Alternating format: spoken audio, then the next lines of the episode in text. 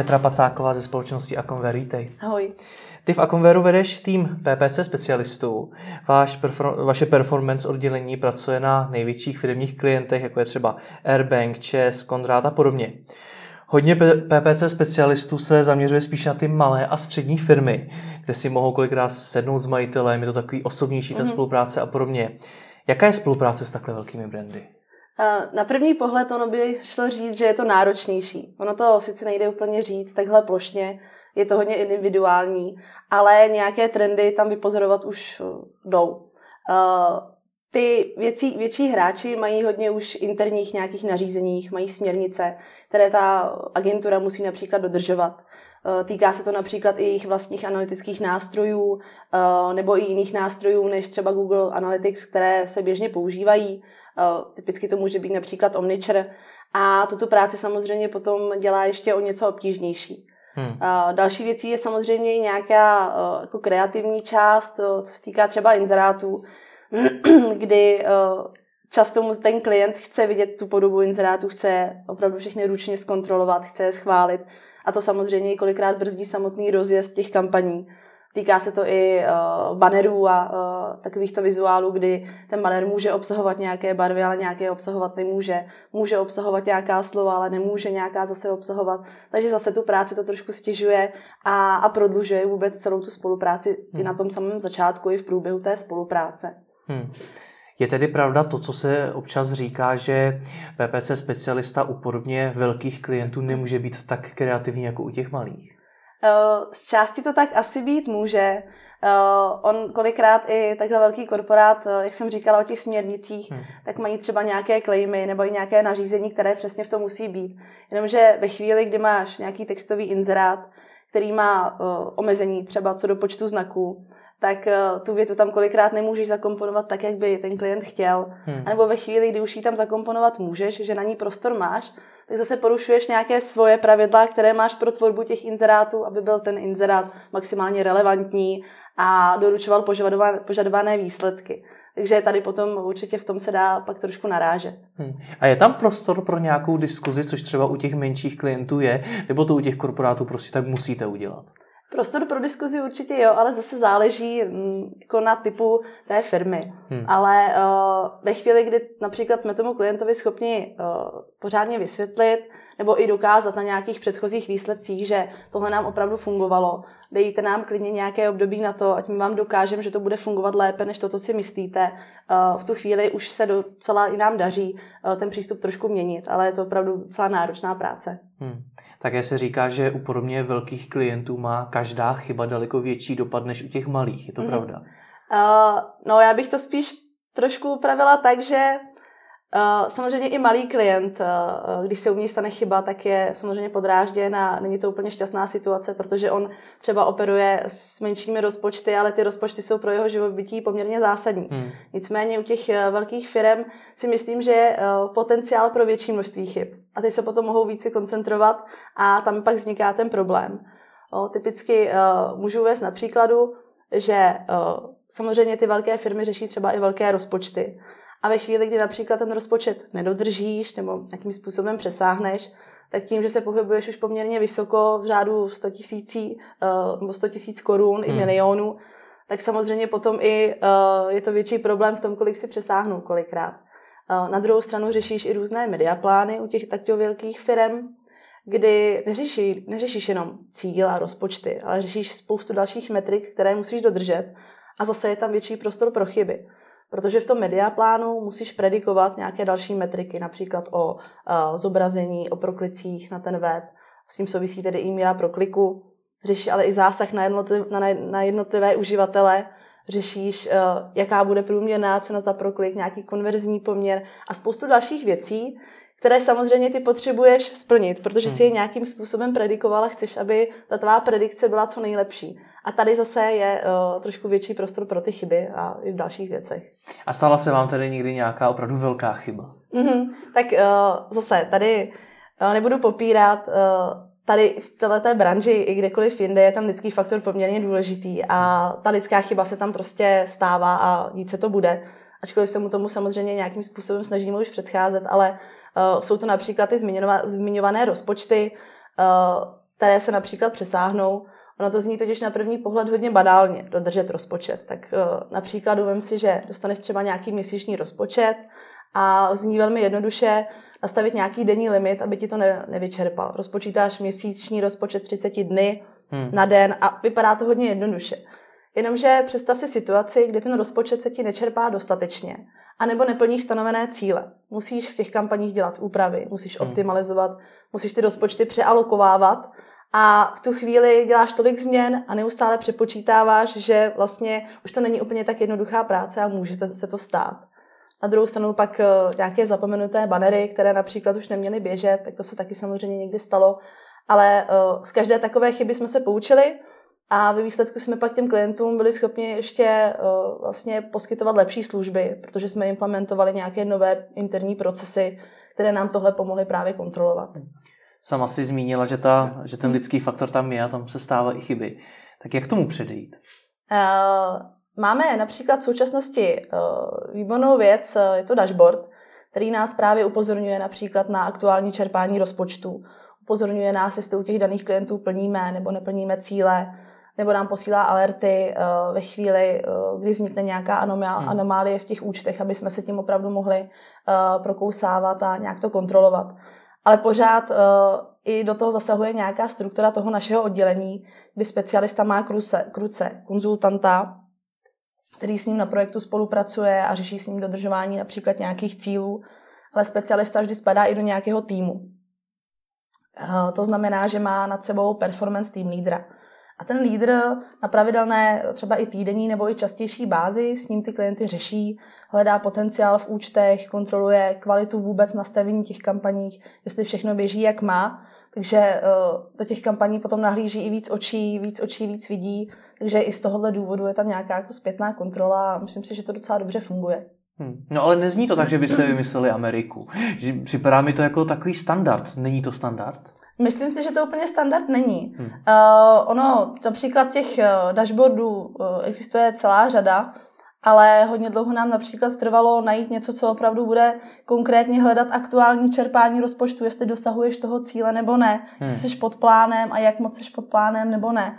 A poměrně dlouho nám trvalo vůbec tohle nějakým způsobem vyvinout a aplikovat tak, aby to fungovalo opravdu tak, jak potřebujeme. Hmm. A uh, víceméně ty pravidelné sezení s těmi tým lídry si myslím, že uh, už je to na takové úrovni, že uh, si myslím, že nám to opravdu pomáhá. Nevím, jestli je to úplně standardem, ale uh, každá firma musí asi si říci, ale hmm. uh, jsou tam věci různé. Chápu. Když jsme popisovali ty nevýhody spolupráce s velkými klienty, tak proč je fajn s nimi spolupracovat? Proč třeba není víc fajn spolupracovat s těmi menšími? Uh, tak to není asi, že my bychom se třeba chtěli orientovat jenom na velké hmm. uh, a opomenout ty menší, tak to není, ale samozřejmě i na těch větších uh, se kolikrát dá vyzkoušet mnohem víc věcí. Hmm. Tím, že ten klient má i větší rozpočty, tak reálně potom můžeš uh, spravovat úplně i jiné typy kampaní, které například u toho menšího klienta nemůžeš. Například nějaké uh, video, uh, video reklamy nebo různé aplikace a stahování aplikací a, a můžeš se pokoušet i úplně o nové strategie, a vlastně i ta komunikace s většími klienty je trošku jiná, eh, takže je to zase nějakým způsobem eh, jinak zajímavé než ty menší. Nechci tady vůbec nějak podceňovat ty malé, protože ta, ta práce je taky zajímavá, ale jinak. Eh, ten cíl je toho klienta nějakým způsobem rozvinout a posunout ho a jít s ním vlastně uh, tou cestou za tím úspěchem. A, takže oboje je zajímavé, ale uh, každý má něco do sebe, hmm. rozhodně. Tebe osobně baví víc jaký klient? Malý nebo velký?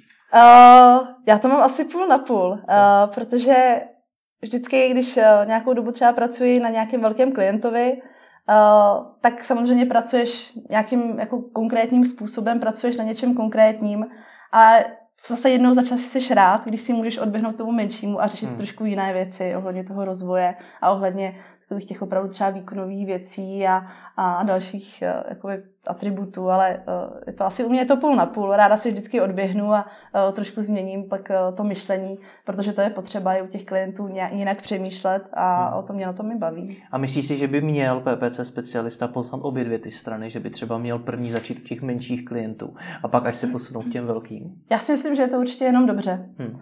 Uh, neříkám, že je špatně, pokud se někdo jenom profiluje na ty menší. Uh, na druhou stranu, proč ne? Věřím, že pak v tom bude maximální odborník. Na druhou stranu, uh, z mé zkušenosti u těch větších klientů jsem se setkala s takovými zajímavými situacemi, které ve výsledku jsem mohla aplikovat i třeba u těch menších a dřív by mě to třeba ani nenapadlo. A tu zkušenost jsem získala jenom kvůli těm velkým. Hmm. Teď jsem trochu zvědavý, jak, jaké hmm. třeba zajímavé, zajímavé události se staly. Mm, je to třeba eh, například eh, ta věc ohledně toho zásahu, nebo vůbec o těch, ohledně těch cílů. Ve chvíli, kdy třeba začneš pracovat na malém klientovi, tak přesně on řeší typicky hlavně tu výkonnost a řeší, řeší hodně atribuční model typu last click a chce doručovat z těch tvých kampaních konkrétní konverze. Ale u těch větších klientů vidíš, že má například víc dat, a lépe můžeš i pozorovat to chování těch uživatelů a vidíš přesně uh, perfektně, že tady opravdu ten last click atribuční model není vhodný. Hmm. A na základě těch zkušeností potom se lépe můžeš i s tím klientem u toho menšího uh, e-shopu bavit, že dobře, my jedeme last click, ale ve chvíli, kdy začneme nějak růst, ale už i v dnešním světě mobilů a kdy těch touchpointů, které uživatel před nákupem prochází, je opravdu mnoho, tak uh, pojďme možná trošku tu strategii změnit. Nebude úplně stejná jako u toho velkého e-shopu, ale vlastně díky té zkušenosti z větších e-shopů, kde na těch datech je to vidět, uh, tak ta zkušenost se dá i z části přenést na tom malého klienta. Hmm. My jsme zmínili několik velkých firm. Proč mají tyhle firmy potřebu řešit PPC reklamu externě a neřeší si to interně, nemají interně zaměstnaného PPC specialistu? Mm-hmm.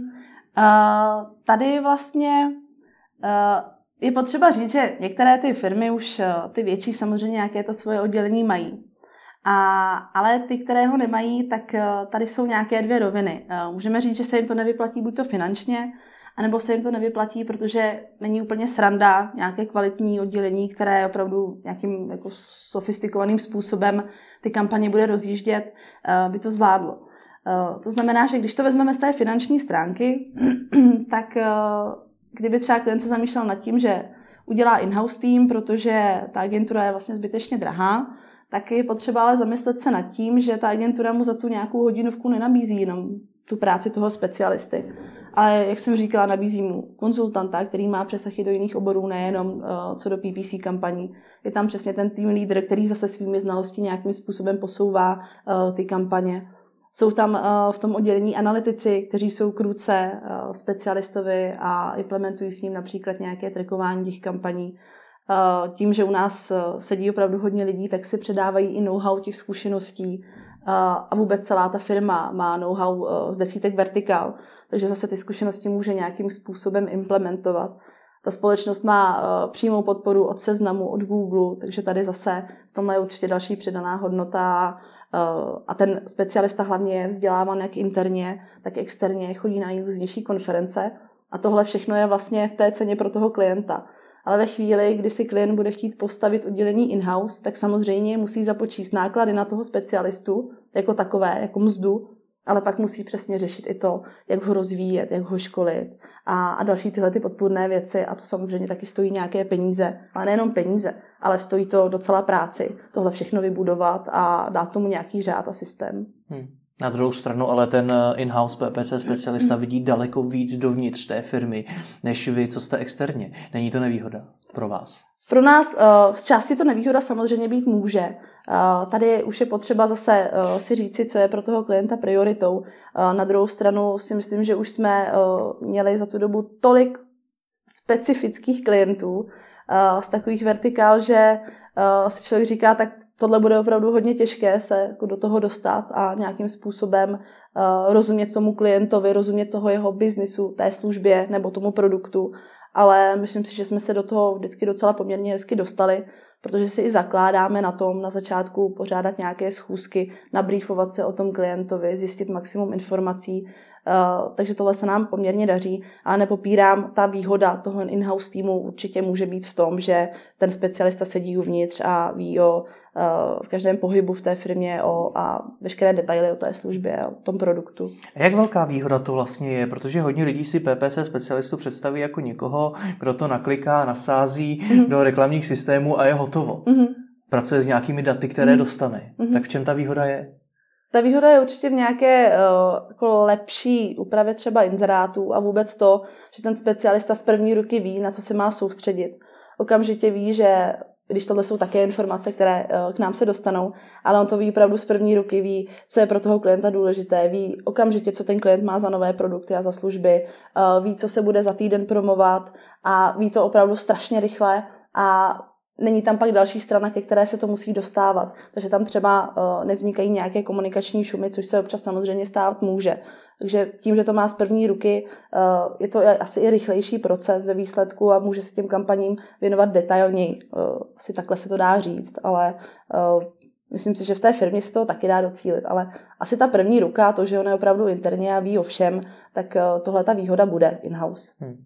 A tohle u vás probíhá jak, to je to předávání těch informací? Mm-hmm. Vy se to teda dozvíte asi až z té druhé ruky, teda, mm-hmm. nicméně jak to probíhá?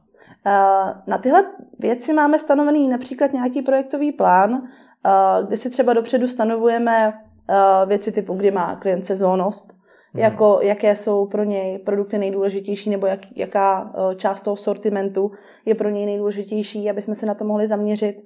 Plus ta data si samozřejmě vytáháme například z nějakých eh, jeho nástrojů, vždycky třeba Google Analytics, ale potom například si sdílíme i různé online tabulky, eh, kam si klidně i automaticky taháme nějaké věci o tom, co zrovna třeba naskladnil a na co má teď právě sezónu. Dají se k tomu jako nějakým způsobem přidávat informace o tom, že tenhle ten sortiment nebo tyhle produkty jsou teďka v akci eh, a víme to prakticky okamžitě, protože ten systém to tam automaticky propíše.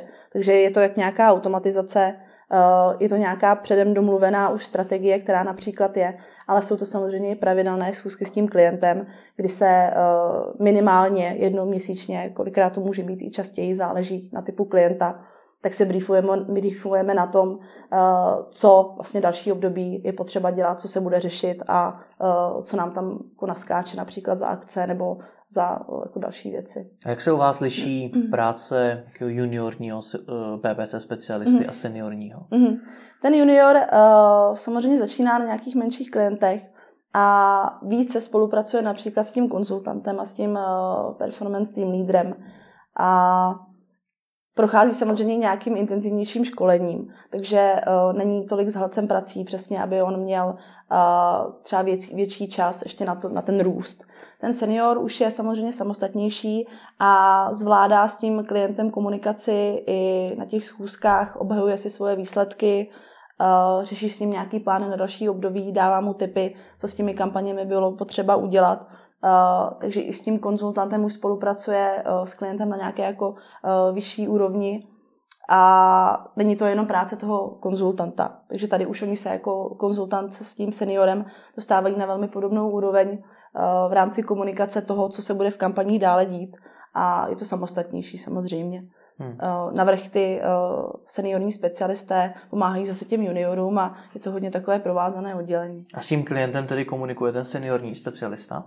Eh, záleží samozřejmě na nastavení té spolupráce. Tam konzultant, který má primárně s tím klientem komunikovat, ale my nechceme dělat z našich specialistů nějaké úplně uh, jako klikače, na který se nikdo nedostane. Uh, jsou to normálně uh, samozřejmě super lidi, kteří nemají problém si s tím klientem zavolat, když bude mít dotaz ke konkrétním věcem v kampani.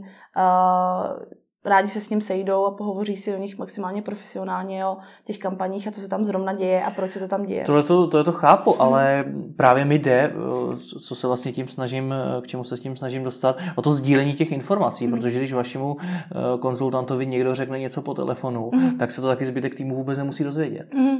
Na tohle máme interní nástroj, kde každý ten specialista má své projekty, má tam přiřazené své vlastní klienty a veškerý požadavek klienta, veškerý telefonát a veškeré nějaké další reporty a mediaplány a přípravné akce na nějaké další kampaně, tak jsou přesně zanesené v tom našem interním systému. Hmm, hmm. Ještě se zkusme vrátit k tomu zaměstnání toho PPC specialisty. Kdy se mi to tedy vyplatí? Uh, já si takhle. Uh, my, já jsem si myslela, že vždycky, že je to nějaký jako přirozený proces, že například eh, nějaký klient u agentury potom vyroste a plynule přechází do in-house týmu, protože je to něco přirozeného a vlastně to dává maximální smysl. Na druhou stranu několik už našich klientů tohle přesně udělalo a paradoxně se jim to přesně nevyplatilo a oni se k nám vrátili. Ale když už by se jim to vyplatilo, eh, tak je podle mě eh, jako jedna věc a to je, když už v té firmě je někdo zaměstnaný, kdo má zkušenosti například s PPC kampaněmi, kdo už i reálně kampaně spravoval, případně už byl třeba i v nějaké agentuře a má tyhle zkušenosti. Protože v tu chvíli v té firmě je už zase té nějaké semínko.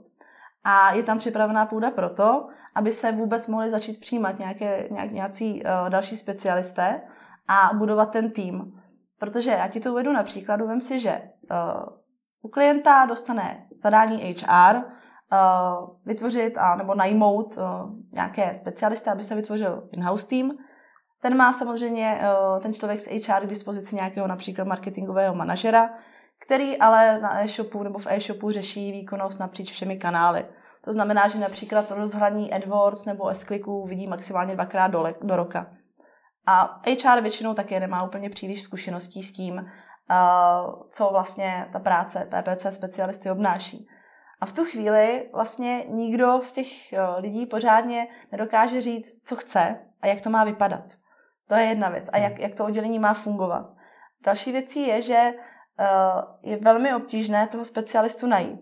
A ve chvíli, kdy nedokáže o, pořádně to HR oddělení a ten marketingový manažer poznat, jestli ten člověk má dostatečnou kvalifikaci nebo nemá, tak najme přesně nějakého juniora a bohužel kolikrát pak tady to začne stagnovat a nefunguje to tak, jak by ten klient si samozřejmě přál. No ale jak to udělat jinak? Já toho juniora stejně budu muset najmout mm-hmm. a je velmi pravděpodobný, že před ním nebyl nikdo seniornější. Tak jak to udělat? No, samozřejmě hledat ty seniory. Ale tady, jak samozřejmě potřeba říct, že na trhu jich rozhodně není dostatek a ty většinou už jsou zkrátka plní. Pak samozřejmě se dějí takové věci, jako že se snažíš nějak eh, toho zkušeného dobrého seniora oslovit a musíš mu nabídnout něco, aby samozřejmě se zdal té své původní práce. A to samozřejmě už eh, je kolikrát eh, věc jako velmi náročná. Ale ve chvíli, kdy opravdu seženeš jenom juniora, tak já nedoporučuji ten in-house tým vůbec vytvářet. Já tím vůbec nechci absolutně nějak schazovat juniory, to absolutně ne. Eh, každý PPCčkař včetně mě si tím samozřejmě prošel a já znám spoustu juniorů, kteří se za velmi krátkou dobu stali opravdu profesionály. Nicméně nemůžeš stavět nové oddělení na člověku, které má, který, který má malé zkušenosti. Hmm. To je můj názor. A jak získáváte ty seniory vy? No, seniory uh, Samozřejmě občas přetahujeme z jiných agentur, to se, to se prostě uh, bohužel, bohužel děje. Uh, naše HR, ale to je i samozřejmě i jako z jiných, z jiných agentur, tak se pohlíží, uh, kde běhá, kdo schopný. Uh, ale samozřejmě je to velmi obtížné. Ale občas se poštěstí, a, ale ve chvíli, kdy máš už několik stabilních seniorů, tak si můžeš dovolit přesně ty juniory najímat, protože máš lidi, kteří ho si myslím poměrně rychle dokážou dostat na uh, zajímavou profesní úroveň. Ale vlastně děláme to ve chvíli, kdy víme, že máme stabilní tým, aspoň nějakých seniorů a pak uh, nemáme problém ty juniory samozřejmě nabírat. A jak se člověk stane z juniora seniorem? Za jak dlouho? Nedá se to říct. Uh, jako samozřejmě já už jsem uh, slyšela spoustu názorů, že jako do roka samozřejmě nikdo nemůže být senior, uh, ale samozřejmě zase záleží na těch požadavcích, ale já už jsem to zmínila. Jsem opravdu uh, znám člověka, který přišel a během toho roku byl maximální profesionál. Byl to senior, na kterého byl maximální spolech a, a bylo to jako úplně úžasné sledovat ten jeho vývoj. Hmm. Takže já si myslím, že určitě jako do roka ta možnost je, ale zase je to strašně individuální. Narazit na takového člověka, který se vyšvihne tak rychle, opravdu mu to jako pálí, je pečlivý a přemýšlí nad tím správně, tak to je opravdu hledat, jak je v kupce cena. Většinou to samozřejmě těm lidem z těch juniorů na ty seniory trvá podstatně déle. Jak toho seniora, ale od toho juniora poznat? Protože mm. hodně uh, firm chce najmout vlastního PPC specialistu, ať už na volný noze nebo někoho zaměstnat. Mm. A najde lidi, kteří mají zajímavé reference, mají super weby, mm. mluví velice fundovaně a mm. tak podobně. Tak jak poznám, že to je skutečně senior? Uh, docela dobrou věcí je přímo si toho člověka otestovat. Uh, kolikrát i nabízíme vlastně tomu člověku, který se uchází o to místo, že když si například sedneme na tom pohovoru, souhlasíme s tím, že to, co nám všechno řekl, to, jak jsme si s ním popovídali, tak je pro nás určitě zajímavé, tak uh, může vlastně přijít a přímo pracovat na nějakém zadání. A dále vlastně můžeme trošku aspoň vidět, jak na tom pracoval, uh, jak, jak nad tím přemýšlel. Ono už předem, než vůbec na ten pohovor přijde, tak od nás dostává nějaké praktické zadání, hmm. které musí vypracovat a už i z toho je vidět, jestli nad tím přemýšlel, nebo jestli nad tím nepřemýšlel, případně jestli to odflákl, protože ono to za naše zadání uh, není úplně jako jednoduché v tom smyslu, že tím může zabrat opravdu dost času, v řádu i hodin. Hmm. A je vidět, kdo to jak si jako odflákne, a, nebo kdo si dá opravdu tu práci a pak je zase záleží, jestli chceš člověka, který má zkušenosti, ale věc ti odflákne, anebo budeš třeba mít radši člověka, který sice nemá tolik zkušeností, ale je třeba na něm vidět, že je nějakým způsobem jako pečlivý a pak to záleží na tom samozřejmě, jak pracuje v té zkušební uh, lhůtě. Ale hodně pomáhají právě ty testy před, ale i ta možnost uh, nechat si ještě nějaké zadání Eh, vypracovat eh, přímo třeba v té firmě u nás. Jasně, ale tohleto, kdo tohleto zvládne že jo, z těch uh, klientů, protože tohleto otestovat si někoho bude stát hodně času, mm-hmm. bude to stát hodně peněz, protože asi mu mm-hmm. musím vyčlenit nějaký budget. A pak je taky otázka, jestli ten klient to vůbec, tu kvalitu té práce na nějakém testu mm-hmm. dokáže posoudit. Z toho důvodu já jsem zmínila, že ve chvíli, kdy máš vyzkušený HR ve firmě a manažera, který uh, se zabývá všemi kanály, tak tam není půda pro to, aby tvořili in-house. Ta půda uh, je tam ve chvíli, kdy přesně je tam někdo zkušený, má už uh, znalosti ohledně toho, jak by to mělo fungovat, dokáže rozpoznat kvalitní práci od té nekvalitní a v tu chvíli tam ta půda pro to, pro to in-house oddělení je. Takže Ale vlastně... i toho zkušeného člověka já do té firmy musím nějak dostat. Ano.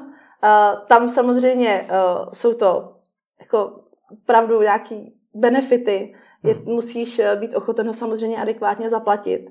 A na druhou stranu i ten specialista uh, musí věřit tomu tvému biznisu, musí věřit tvému produktu nebo službě, musí samozřejmě si, musíte si sednout navzájem. Uh, asi úplně uh, nemá smysl zase uh, spolupracovat se specialistou, který uh, úplně není vůbec uh, jako nechci říct úplně nadšen do tvého jako oboru, ale který tomu má nějakou nechuť, protože ho to absolutně nebaví. Tak uh, ačkoliv i ten senior uh, by byl pro tebe například uh, v první chvíli vhodným kandidátem, hmm. tak pokud ale ho nebude absolutně zajímat to, co děláš, to, co prodáváš nebo to, co nabízíš, tak tady taky asi není úplně vhodná cesta. Dá se takovýhle člověk, jak on to hodně přeženu, najít v vozovkách na pracáku. Jinými slovy, najdu ho, když si dám někam inzerát, nebo je jedinou cestou to, ho přetáhnout z jiné firmy.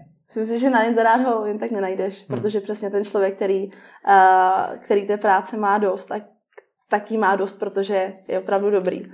A člověk, který má volné kapacity, tak uh, uh, si myslím, že samozřejmě nechci, já to tady nechci nějak zatracovat, ale je to tak, jak jsem řekla, ty dobří uh, specialisté mají práci a hmm. musíš je přetahovat, protože na trhu těch lidí není dostatek. Hmm. Dobře, tak Tvoje rada teda, teda zní uh, přetáhnout ho, zalít ho zlatem a společně s ním uh, vytvořit PPC oddělení klidně i potom s juniorama. Ano. Co potom dál, protože dneska hodně těch velkých klientů má podstatně více dát, má podstatně modernější weby než, ti, než ty menší firmy. Tak jak je ty menší firmy můžou porazit? Já si myslím, že ono to kopíruje trošku i ten současný trend, kdy uh, vlastně ty uh, menší e-shopy se začínají trošku obávat těch větších hráčů, uh, že jo, MOL, Alza, uh, je tady Amazon, tak uh, a tam ta cesta, tak uh, tu vidíme právě v té specializaci. A hodně se to dá přenést právě na ty PPC kampaně, kdy ve chvíli, kdy se opravdu na něco specializuješ, tak uh, můžeš třeba přesně lépe vytunit a vyhrát si s těmi inzeráty, uh, najít třeba i lepší konkurenční výhody, protože ty jsi opravdu ten profík, ty jsi ten specialista na uh, tenhle ten sortiment, na který se úzce profiluješ. Můžeš se například lépe uh, zaměřit na to, jak bydovat ty tvoje konkrétní produkty, protože je maximálně dobře znáš, znáš do detailů jejich marži a, a všechny tyhle ty věci. Takže uh, tady v tomhle je asi potenciál, že můžeš se zaměřit na nějaké konkrétní věci, najít lepší konkurenční výhody a, a, a být jako pro ty zákazníky přidanou hodnotou ve smyslu, že jim nabídneš nějaké doplňkové, doplňkové služby, poradenství a, a, a tak. To mu rozumím, máš mm. naprostou pravdu, souhlasím s tebou. Nicméně specializace je vlastně odpověď na cokoliv. Mm. Protože, a, protože v praxi to podle mě ale takhle jednoduše nemůže fungovat, mm. jelikož neustále se říká, že tady máme přes 37 tisíc e-shopů nebo mm. kolik a přece to nemůže být tak, že bude 20 velkých e-shopů, mm. ani to ne, a zbytek těch 36 a něco tisíc e-shopů se bude na něco specializovat. Tak co ty e-shopy, které se třeba nemůžou tak moc specializovat mm. na nějaký velmi úzký mm. segment a mají tu vysokou konkurenci? Mm. Musí vybrat něco, co je pro ně uh, maximálně jako profitabilní produkt nebo sortiment a na to se soustředit. Ty velcí hráči mají výhodu v tom, že uh, si mohou dovolit cílit i na nějaká klíčová slova nebo i uh, prostřednictvím třeba uh, jiný obsahové sítě a podobně, tak si můžou dovolit uh, jako i větší investici a někdy i třeba ztrátu na nějakých kanálech. Ale uh, tady v tu chvíli tak tady opravdu já radím, aby si vytipovali to, co pro ně je efektivní, co pro ně má smysl a na to se soustředili. Chápu to správně, že si mají třeba vzít ty produkty, kde mají největší marže, nejlíp se jim prodávají a inzerovat jenom ty, ale do nich nalít co nejvíce peněz. Určitě je to cesta, jak s tím začít.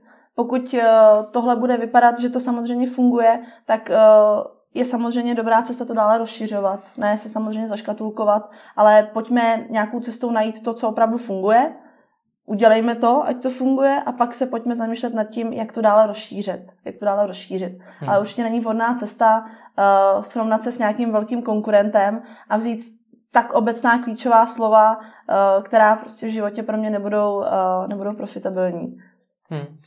Zní to logicky, tohle to nedělají e-shopy. Tohle to, že by se snažili najít to něco, co funguje a vybrali třeba ty produkty, které mají ty největší marže a podobně a na ně se zaměřili.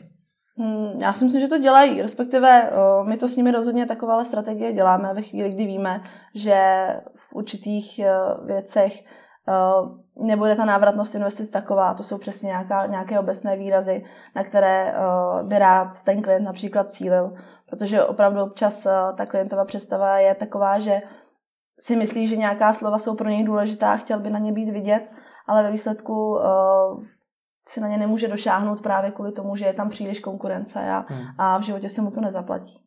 A je něco, co vidíš, že podceňovali dřív, než, jste, než třeba tedy začali spolupracovat s vámi, nebo něco, v čem dělali často chyby? Myslíš teď u těch menších nebo větších hráčů? Popravdě řečeno, zajímavý je obojí, tak to klidně mm-hmm. rozdělme na ty menší i na ty velký. A pak jsou teda ještě ty střední. Ale...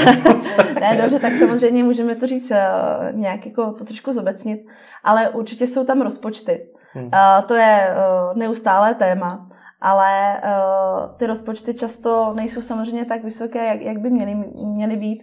Těm klientům dáváme uh, poměrně často nějaké odhady toho, uh, že jestli chtějí přijít na trh s tím letím sortimentem, nebo ho vůbec zpropagovat, tak budou na to potřebovat nějakou částku, protože jsme jim samozřejmě schopni zjistit, jak je to konkurenční, jak se pohybuje cena na cílení na takováto klíčová slova, dejme tomu.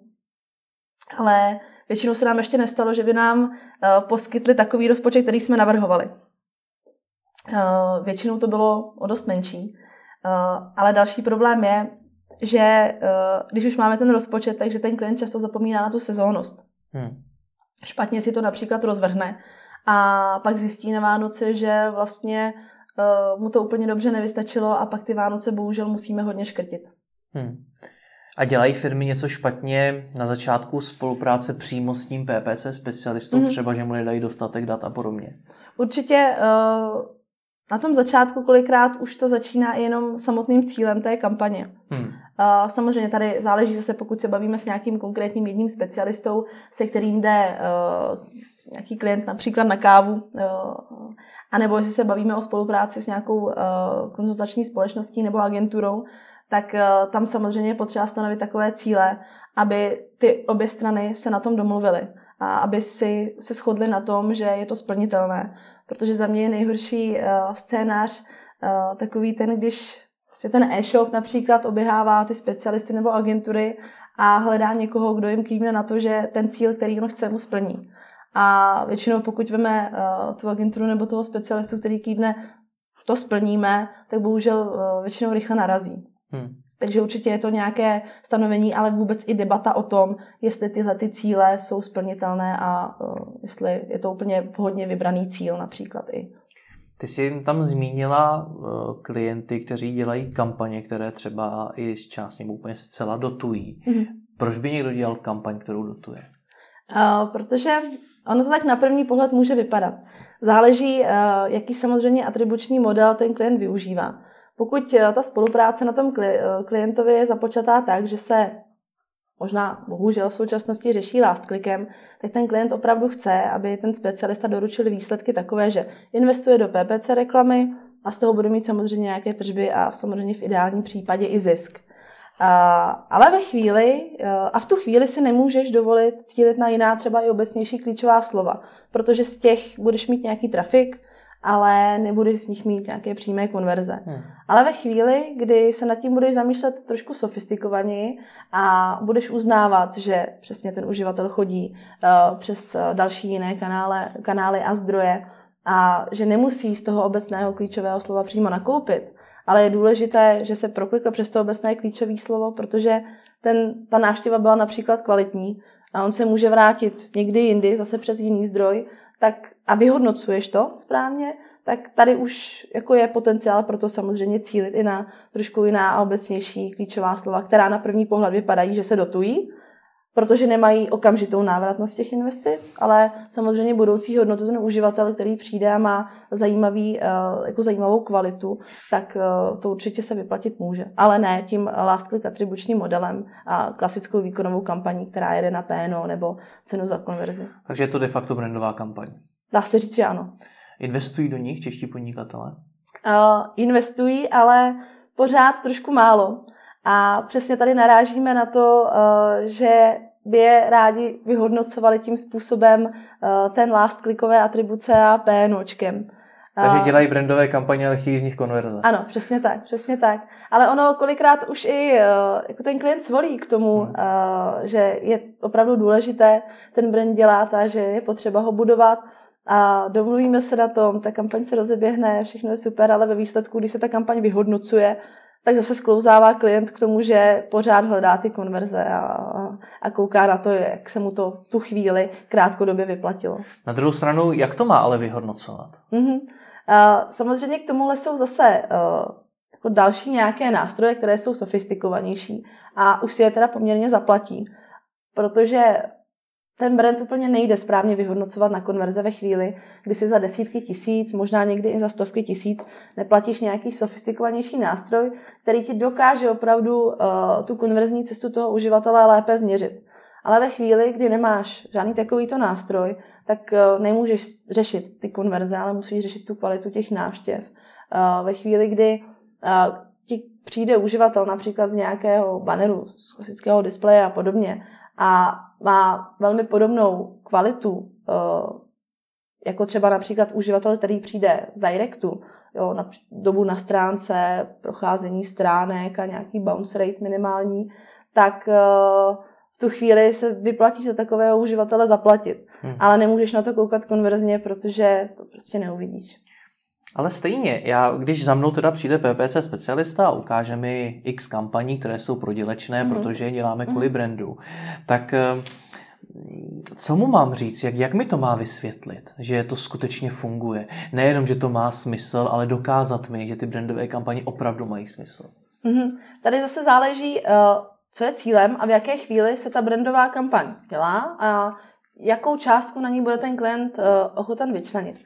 Protože samozřejmě děláš uh, trošku jinou brandovou kampaň ve chvíli, kdy jsi na trhu nový, hmm. kdy uh, potřebuješ dát uh, lidem vědět, že tvůj produkt nebo tvoje služba tady je a je tady pro ně, je tady na trhu, tak uh, tady samozřejmě ty to jedeš hlavně na to, aby si dal vědět, že tu seš a nemůžeš očekávat v prvním měsíci, že začnou i hned nakupovat. Já nemusím být úplně nový, jenom jsem do brandu ještě nikdy neinvestoval, i když funguje už třeba tři roky. Přesně tak, přesně tak. Eh, a pak to záleží i na tvém cíli. Ve chvíli, kdy třeba začneš pozorovat, že začínáš mít eh, podstatnou část vracejících se uživatelů, ale novou návštěvnost minimální a tvůj cíl je samozřejmě nějak růst meziročně, protože trh pořád nějakým způsobem roste a pokud nehodláš vést ten svůj podnik za účelem, aby ho za pár týdnů, měsíců prodal a chceš růst, tak nemůžeš vyrůst na tom, že budeš mít pořád jako je re, retenční kampaně na neustále vytěžování stávajících zákazníků, ale musíš hledat i ty nové. Hmm. A dokážeš mi nějak definovat ten poměr mezi eh, těmi brandovými a těmi výkonnostními kampaněmi z hlediska toho rozpočtu? To nedokážu. Kdyby to bylo takhle jednoduché, tak eh, asi jsme všichni bez práce, ne, nevím, ale uh, přesně, já tam musíš znát strašně moc faktorů, musíš znát poměrně dobře uh, ten web nebo ten e-shop, hmm. musíš znát data, musíš znát, jak, jaký uživatelé tam chodí, kolik jich tam chodí, musíš znát velikost té cílové skupiny.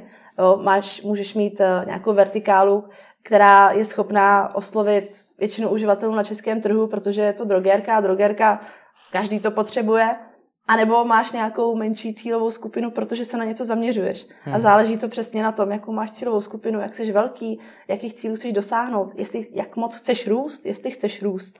A těch faktorů je tolik, že nejsem schopná ti říct, vem 30% ze svého rozpočtu a dej to na branding. Hmm. Když to všechno říkáš a zmiňovala si spoustu nástrojů, spoustu vlastně přístupů, který ten PPC specialista může mít, tak jak se vyvíjí ta samotná práce PPC specialisty v posledních letech? Mm-hmm. Neskutečně. a ten specialista v současnosti musí už vědět eh, tolik věcí, že ten vývoj je jako poměrně rychlý. A ono to přesně kopíruje to, jak eh, se vyvíjí technologie, hmm. které má ten specialista k dispozici a to, jak se vyvíjí technologie, tak samozřejmě koresponduje i s tím, jak se mění to uživatelské chování a podobně. To znamená, když eh, to zase dám na nějakém příkladu, tak dřív bylo nebylo tolik možností, co dnes. Typů kampaní bylo méně, video, reklama, to bylo samozřejmě v plenkách. A ten specialista dřív mu stačilo, když tak nějak vyhodnocoval podle CPAčka a dokázal tak nějak trošku zjistit, jestli ta kampaně je efektivní nebo ne a víceméně to stačilo. Jenomže čím víc máš možností, čím víc máš dat, tak uh, musíš se neustále vyvíjet. V současnosti ten vývoj je takový, že PPC specialista je zároveň analytikem, protože se musí prohrabat daty a zjistit, jestli ta kampaně je efektivní nebo není efektivní a musí najít příčiny, proč to například efektivní není. Hmm. Ten specialista z části musí být i nějakým programátorem několikrát, protože se samozřejmě neustále řeší nějaká automatizace a, a využívá na to různé skripty, což hmm. taky samozřejmě je poměrně náročnější ten specialista zároveň musí být trošku statistik, protože aby mohl dělat nějaké AB testy, tak musí znát rozdíl mezi tím, co je statisticky významné a co není statisticky významné. Ten specialista musí být vášnivý čtenář, protože musí neustále číst nejrůznější články a sledovat novinky o tom, co je nového na trhu a musí se tomu přizpůsobovat. Takže ten růst je opravdu jako markantní a už to není jenom o tom, že je to nějaký klikač. Musí to být opravdu poměrně nabušená osobnost. A když říkáš, že, se, že to kopíruje ten vývoj eh, těch technologií, mm-hmm. tak kam to bude pokračovat? Dneska se mluví o eh, umělé inteligenci, mm-hmm. virtuální realitě. No, tady bych odkázala určitě ještě na naší konferenci Performance 2020, kde se tam uh, budeme přesně tímhletím vývojem uh, zabývat, ale určitě uh, dále to bude směřovat tam, že ten specialista bohužel toho bude umět ještě, uh, muset umět ještě o něco více. A je jenom otázkou, jako do jaké míry to dokáže ještě všechno pokrýt, protože těch věcí, co by měl znát a vědět, tak je už opravdu hodně. A, ale jsou to přesně uh, jako technologické věci ohledně, ohledně automatizace. Ty různé algo, algori, pardon, algoritmy, které už Google v současné době nabízí a uh, vlastně implementuje například do Google AdWords a podobně, tak uh, se na první pohled mohou zdát, že nám potom sice berou práci, hmm. ale ono i tenhle ten algoritmus se musí nějakým způsobem trošku řídit a sledovat a uh, takže určitě je tam automatizace a přesně jak říkáš, tyhle ty věci jako umělá inteligence a uh, voice search, o kterém třeba bude mluvit na Purna. A když teda to, jestli teda tomu dobře rozumím, tak ten PPC specialista se bude posouvat spíš jakoby do té technické části, než mm-hmm. do té kreativní? Dá se, dá se říct. Já si myslím, že to tak trošku bude. Hmm. Protože uh, už i v současnosti například Google AdWords nabízí uh, jako, jako automatizaci i těch inzerátů. Je samozřejmě otázka, co, co bude reálně lepší, ale ve chvíli, kdy, kdy ty dokážeš vytvořit nějaký automatizovaný inzerát a snadno dokážeš zjistit, který je lepší a který ne a dokážeš to celé, celé automatizovat, tak je otázka, jestli by se ti vůbec někdy vyplatil ten čas, který by si věnoval do toho, že budeš s nějakým copywriterem například vymýšlet nějaký super text do toho inzerátu. Je potřeba zvážit ten čas, který si ušetřil a to, co ti to reálně přinese. A to je zase otázka, ale já si myslím, že to bude hodně do té automatizace přesně směřovat. Takže PPC specialista pomalu ještě nebude potřeba copywritery. A nechci to takhle úplně jako odsouhlasit, ale... Uh... Já jsem se těšil, že budu mít bulvární nadpis. Škoda. ne, ne, ne, ne, ne. To určitě ne. Poslední, co mi řekni, co tebe na tom baví, co tebe baví na PPC reklamě? Mě baví právě ten vývoj. Hmm. A, že to není jako o tom, že přijdeš do práce, něco nudně odklikáš nebo odděláš a zabouchneš dveře a jdeš domů. Musíš být ve střehu, uh, taky te, ty výsledky tvé práce jsou vidět. To na to mám strašně ráda, ačkoliv není to vždycky úplně snadné a samozřejmě ty výsledky nemusí být vždycky úplně takové, jako by si přál, ale je tam spoustu výzev, které musíš absolvovat a myslím si, že mě to neustále posouvá někam dál a myslím si, že tahle práce tě ani přestávat posouvat jako nikdy nepřestane. Tak děkuji za rozhovor. Já taky, díky moc.